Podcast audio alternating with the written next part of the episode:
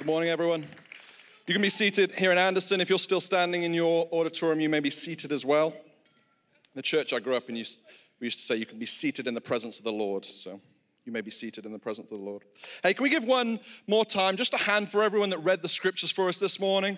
We don't really need to add any commentary to God's word. God's word does the work for itself, but I'm going to give us uh, some things from that. Uh, if you're a visitor here this morning, it's great to have you. If you've been coming to New Spring for 35 years, it's great to have you as well. It would be uh, tricky if you had be coming for 35 years because we've only been going for 21 years, but I realized that as I said it.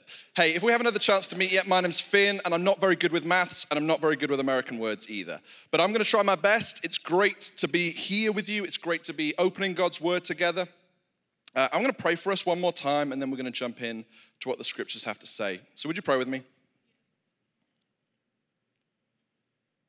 Father, your word, when it unfolds, it brings light. And so this morning, God, would you bring light to dark places all across our auditoriums, all across homes, all across uh, places that people are listening to this or watching online or podcasts. Holy Spirit, I need you. I need you to do this. But more than that, God, we need you. We need you to, to come and invade our realities, to change our minds about things. We need your help. We need your presence. We need your life in us. And so, Jesus, this morning, you are the baptizer in the Spirit. And would you send the Holy Spirit to New Spring Church as a gift this morning? It's in Jesus' name we pray. Amen. Amen. Uh, so, like I said, I'm, I'm, from the UK. You might be able to pick up on that from the accent. So, uh, back in the UK, there's lots of castles, or castles, castles. But like uh, me and my brothers, I'm the oldest of five boys, we used to uh, really play games as kids. I'm the oldest of five boys. Uh, every mum listening or in the room just suddenly went, Oh, your poor mother which is making some assumptions about how good we were as kids, but they're probably valid. Uh, and me and my brother Theo, particularly, we would play uh, dressing up quite a lot, and we would be knights, uh, and we would we'd have like little castle forts, and we'd play outside, and we'd we'd dress up in castles. And as we were doing that, uh, one of the things that we would do is we'd take it in turns to uh, try and take the other person's land. If you've ever been paintballing, sim, simple, uh, similar principle to sort of capture the flag. Anyone ever been paintballing? Yeah, it's not really fun, is it? You play about $65 to really just get hurt. I'm, I'm not really sure about that at all. The rest of you that didn't raise your hands, you're not missing out at all. But me and Theo, would, we would play knights and we would, we would do battles, and one of us would be King Arthur and one of us would be the Black Knight, and we would, we would play this game together. Uh, and really, what we were enacting was this method of warfare called a siege. Now, we're in a spiritual warfare series, and so I thought it would be appropriate to give us a little bit of context about some different types of warfare that have happened throughout human history. Uh, and one of these would be a siege. Now, a siege, if you've not been watching the Discovery Channel or the History Channel during COVID, a siege is where one group of people will get contained within a, a particular area, maybe a town or a village or just, a, just a, a piece of land, and the enemy will surround them. And the aim of surrounding them is so that they can't get supplies, namely food and water. And sieges are useful tactics of war one, because it conserves uh, the number of troops. You don't have to fight every single day on a siege. Uh, and number two, because you really have just time on your side. If you've got someone hemmed in and, and, and, contained within an area, they, they can't go anywhere. So really, you're just waiting for them to get tired. You're waiting for them to run out of supplies. You're waiting for them to give up. Sieges uh, throughout human history have changed dramatically, uh, and they last for a variety of times. Some sieges would last two or three days, some sieges would last weeks, some sieges would last months. The longest siege in human history actually lasted for 26 years. 26 years. Can you imagine not being able to leave your city for 26 years? That was in the tip of northern Africa in a town called Ceuta. Everybody say Ceuta. Ceuta. Thank you very much. Ceuta, Ceuta is in uh, modern day Morocco, uh, but at the time it was occupied by the Spanish armies. And the Sultan of Morocco sent his generals to go and surround Ceuta. They attacked the city. They were unable to take it right at the beginning. And so they settled in for what would be the longest siege in human history 26 years of the army camped around the city, 26 years of the army waiting for the town of Ceuta to surrender. There's a lot can happen in 26 years. I'm 32 this, uh, this month, which means I'm the sort of age that multiple times a week, distressingly, my wife will tell me I've got toothpaste somewhere on my face. I don't, I don't think it happened at 30. It definitely happened at 31. I tipped this corner, and now it's like two or three times a week, she'll just be pointing at my face saying, There's, there's toothpaste there. That's embarrassing, isn't it? I think it's embarrassing. Everywhere, there's a lot of empathy from men in the room right now. I can, I can feel that. 26 years, a lot can happen in 26 years. In 26 years, people were born and grew up. Some of them, some of them would have been born, grown up, trained in the army, and actually fought in the battle. All in their life they would have known was being sieged. All they would have known in their life would being, was being contained within this city.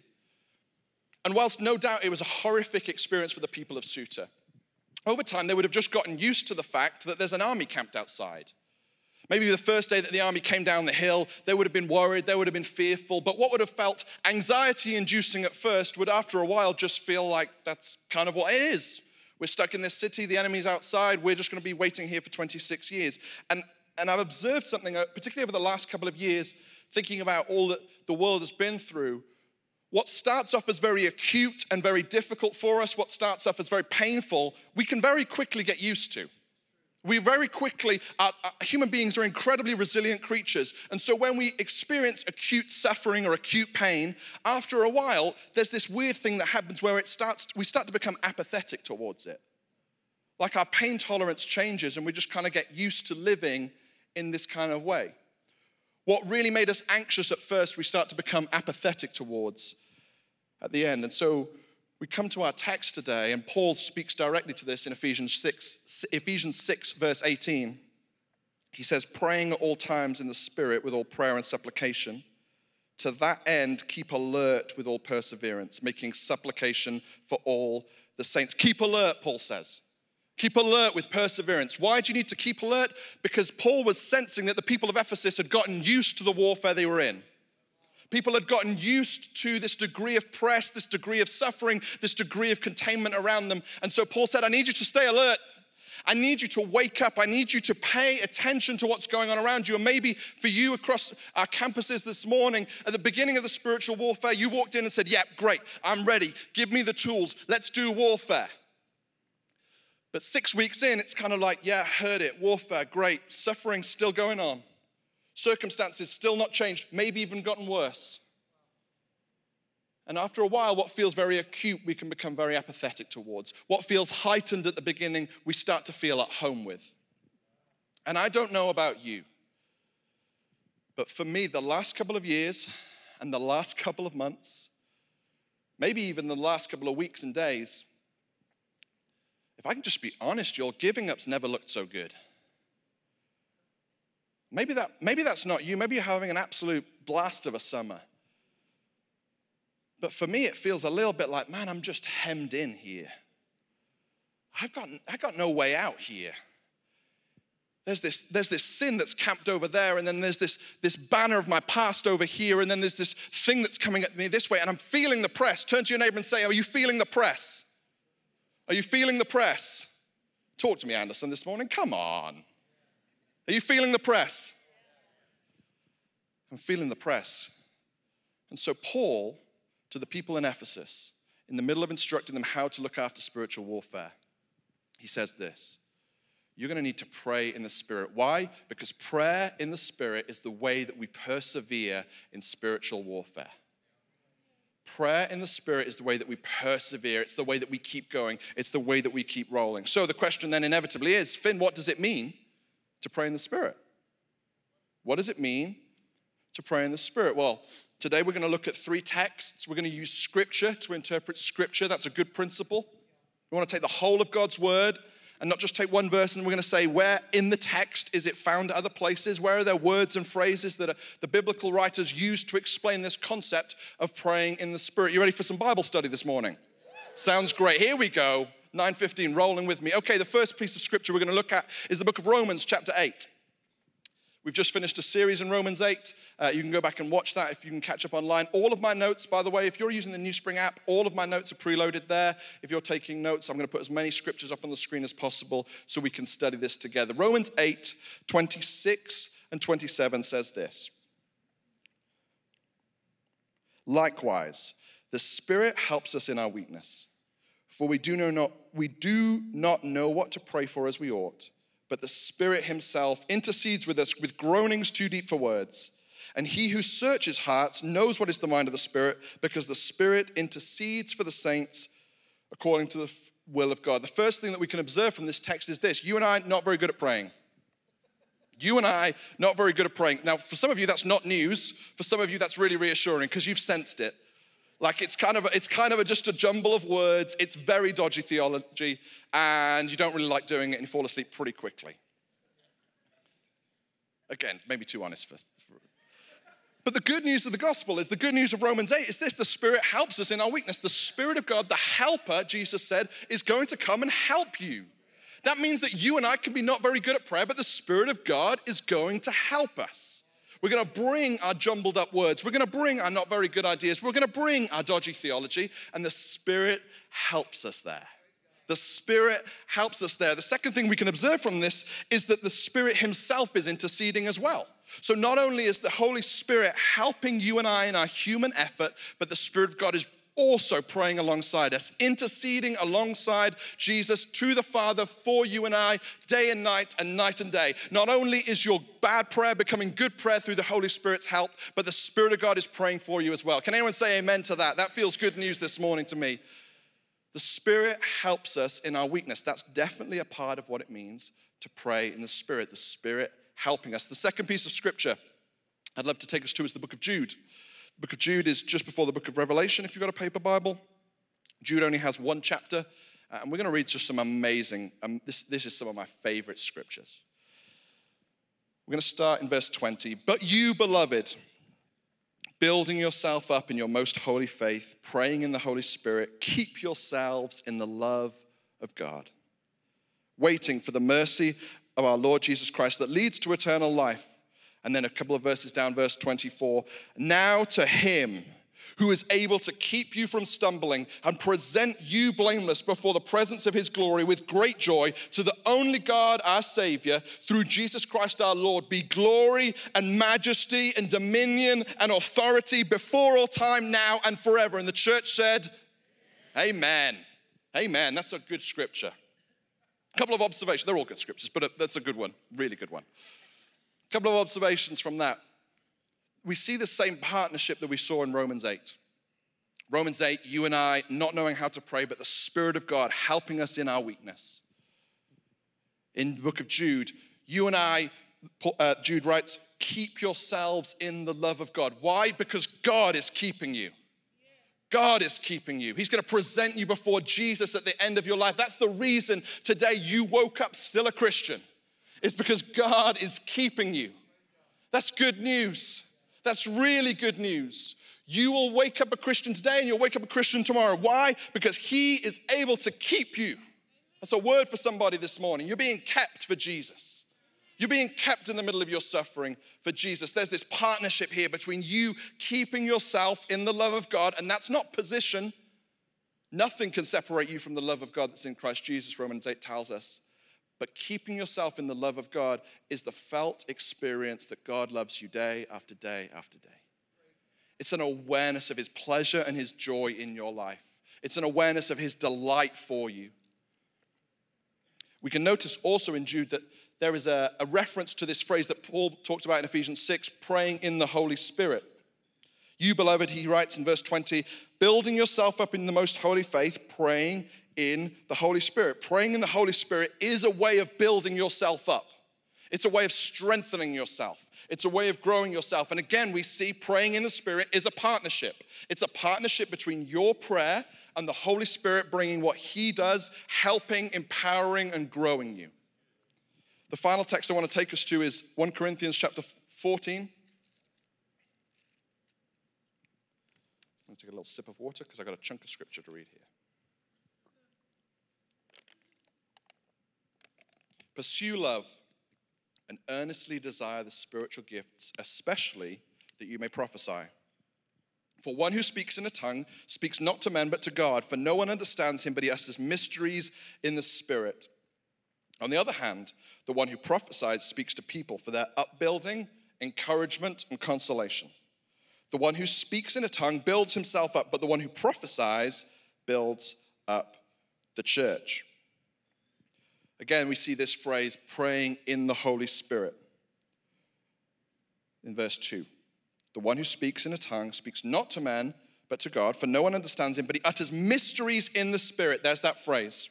What is that purpose of these mysteries of the Spirit? Well, verse 3 will tell us that the one who prophesies speaks to people, but in verse 4 it says the one who speaks in a tongue builds himself up. That's the same phrase we heard in the book of Jude. We see again this text reinforcing the idea that prayer in the Spirit is to build yourself up, it's for your encouragement, and here it gives a description it's mysteries to God.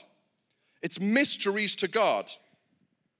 So, from these texts, we can see the following praying in the Spirit, biblically, is prayer that is empowered by the Holy Spirit. Praying in the Spirit is prayer that's empowered by the Holy Spirit. It's the Holy Spirit helping you in your weakness, praying alongside you. It's the Holy Spirit helping you to build yourself up. It's the Holy Spirit giving you the ability to speak mysteries, not to man, but to God for your encouragement and your edification. It's really good news if you're in a press. It's really good news if you're surrounded. It's really good news if you're feeling the, the inability to keep going. God says, I've got a gift for you. Paul writes, pray in the Spirit at all times so that you can stay alert with perseverance.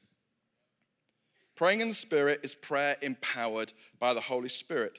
And that doesn't exclusively mean what, me, what, uh, what the Bible refers to as tongues or praying in tongues but I think it's inescapable that it includes it. It doesn't exclusively mean that, but it absolutely includes it. Where do we see this gift in Scripture? Where do we see this gift in Scripture? I'm going to walk us just through three expressions of, of tongues that we see in the Bible. The first would be this this would be the sign of tongues. The sign of tongues. This is what happens in Acts 2. The book of Acts, chapter 2, the the early church are in a, in a 10 day prayer meeting, and you need the Holy Spirit's help for a 10 day prayer meeting. So they're in a 10 day prayer meeting, and God's presence and power breaks in, and everyone starts, there's fire that comes on their heads, and they start speaking. And at this time in Jerusalem, there were multiple different ethnic groups and, and nationalities gathered around, and each one starts hearing what the apostles are saying in mysterious language. They start hearing it in their own language. So this person over here hears it in the, the language of Mesopotamia. This one over here hears it in the language of Ethiopia. This one over here hears it in Greek. There's so much to be said about the Spirit of God bringing racial unity here. That the gospel is united when the power of the Spirit comes. This is actually a reversal. You can look this up uh, later on in, in Genesis chapter 11. Genesis chapter 11, mankind is building a tower. It's the Tower of Babel or Babel. They're trying to build a tower to get to God, and God says, This isn't the way this is meant to work. They all speak one language, and so God scatters them. And then in Acts 2, He's bringing them back together through language. It's a reversal of what God does in Genesis 11. That's the first place we see it, the sign of tongues. The second place that we see it is called the gift of tongues. Now, these are my categories that I think are helpful for us as we unpack what these scriptures mean the gift of tongues. This refers to mysteries, holy language. There are, these are the kind of terms that the Bible uses for it. Spoken by an individual in a group of believers. And Paul will reference this when he references spiritual gifts in 1 Corinthians 12. He's going to say that for everyone that's given this spiritual gift, and this person receives the gift of tongues, and then immediately afterwards, he's going to say, then the other person will receive the interpretation of tongues. Why? This is because it's for building up of the congregation. And he ties it, we see in 1 Corinthians 14, to prophecy. That just like prophecy is for encouragement, edification, and upbuilding, Paul says this gift, when someone speaks in an unknown tongue, needs an interpretation so that you and I can be encouraged, so that we can be built up, so that we can understand what's going on. It's no good, if someone just speaks in a tongue and then we all kind of look around awkwardly. We need an encouragement. We need an edification. And God's, uh, Paul says that God's going to give interpretation, supernatural interpretation to this. That's the gift of tongues. And then there's a third expression of this gift that I think we see in the scriptures. And it's what the Bible talks about as praying in the Spirit, or a prayer language if you're familiar with that, that, that usage. And this refers to this gift, as we just read in 1 Corinthians 14, as mysteries spoken to God in the Holy Spirit. This isn't 1 Corinthians 14 4 for building up the church. This is for building up yourself. That's what Jude said. Praying in the Holy Spirit, building yourself up in the most holy faith. Paul says that this gift is given to believers, not those who are supernaturally uh, powerful, not those who are extremely gifted, not those who've got everything right, not some level of graduation. You don't need to build yourself up if you're not broken. You don't need strength unless you're weak. And this is a gift that God gives his people so that they might know him and so that they might be built up because they're falling apart, that they might be strengthened because they feel weak. A testimony moment for you. For about 20 years, I've experienced the power of this gift in my own life. And I have found, other than the scriptures, nothing has been more helpful, beneficial, sustaining for me than praying in the Spirit every single day, both in English, and understandable language, and in mysteries in my prayer language. And I just want to encourage us this morning as a church that when God has stuff on offer for us, we test it with the words of Scripture and we test it against His character. And doesn't it sound like a good God to give a gift to you when you're struggling? And so I want to speak to just particularly two categories of people here. One is if you have prayed for this to happen, you've seen the scriptures, you, you believe this, and you just feel a little bit disappointed because it hasn't happened yet. I just want to pastorally encourage you. Just ask again. Just ask one more time. And I, and I know for, for many people that haven't received this, you might feel like, okay, well, I don't want to fake it. I don't want to mess around with it. So God's going to give this gift to me. I have never yet seen the angel Gabriel appear, grab someone's tongue, and move it up and down really fast. I've, I've never seen that happen. Praying in the Spirit is a partnership. And so maybe as you're driving home, if you're in the car, maybe in the shower tomorrow morning, probably not in the restaurant today, but if you've got a moment and you just think, God, is this for me? I want to encourage you just to, to open your mouth and just try, start to try. You might want to sing a song that you love. You might want to say the name Jesus a few times. Just believing in your heart that maybe, God, this is on offer for me today. And the second group of people I want to speak to is those of you that have received this gift and you're a little bit embarrassed and a little bit nervous about it. I just want to encourage you, it's okay. And I want to really, really press you that you need to grow and strengthen this gift. God's given it to you for a reason. It's for you to build yourself up, it's to strengthen yourself, it's to step into a place of spiritual authority with it. So I'm just going to take a moment and just pray that God would do this for all of us across all of our locations, across all of the homes, all the people that are watching this. That would you just take a moment with me? and just ask God to give what I think the scriptures say He wants to give to us today the ability to build yourself up, the ability to pray in the Spirit. So let's just pray together. Jesus, I don't give this gift, you do. So give gifts to your church. God, there are people that may even be too embarrassed to admit that they would really, really love to step into this. God, there are people who you've given this gift to and they've allowed it to become dormant. God, there are people who are not sure about this. That's okay too. But Holy Spirit, across every location today, I pray for a fresh filling of your church. We need your power and your presence and your reality more than ever before. So, Holy Spirit, come. Holy Spirit, come. From the very tip of this state to the very top. Every single heart that's open, God, you respond to hunger. And God, we bring our hunger for more of you, more of your presence, more of what you do. In Jesus' name, amen. The reason that I'm so passionate about this is because here at this church, we want everyone to step into an everyday relationship with Jesus.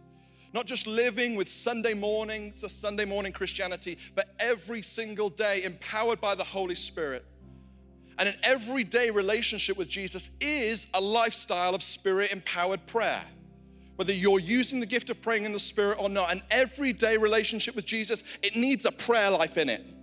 It needs the Spirit of God helping you day after day, not Sunday to Sunday, but Tuesday and Thursday as well. The reason, the reason that spirit empowered prayer is such a key part of an everyday relationship with Jesus, it's because it was the life that Jesus himself lived. Jesus lived a life of power and great authority. And that power, that great authority, it came from his devotional world. In Luke chapter 4, it says this Jesus, full of the Holy Spirit, returned from the Jordan and was led by the Spirit into the wilderness. After defeating the devil, he returns in the power of the Spirit. Luke chapter 6, 12 and 13. At that time, Jesus went on a mountain to pray. He spent the whole night in prayer. You need the Holy Spirit to help you for a whole night in prayer. When it was day, he called his disciples. He chose 12 of them and he named them as apostles. At the time that Jesus walked on the earth, there were really just two ways of power working. Rome was a military force. They used hard power to get what they want. If they didn't like you, they crucified you. If you said no to a Roman soldier, they stabbed you. The Pharisees at the time were masters of a more cunning, manipulative type of power, soft power. They created systems that made people complicit in things that they had no business getting into. And Jesus sees these two categories, hard power and soft power, and he says, I'm going to walk in spiritual authority. And that, that spiritual authority came from the life of prayer that he lived. Spiritual authority, New Spring Church, as we're in a spiritual warfare series, is inevitable for us as we commit to becoming men and women of prayer. Spiritual authority is inevitable for you and I as we commit to becoming spiritual, uh, as we become, as we commit to becoming men and women of prayer. Would you stand with me? Across every location.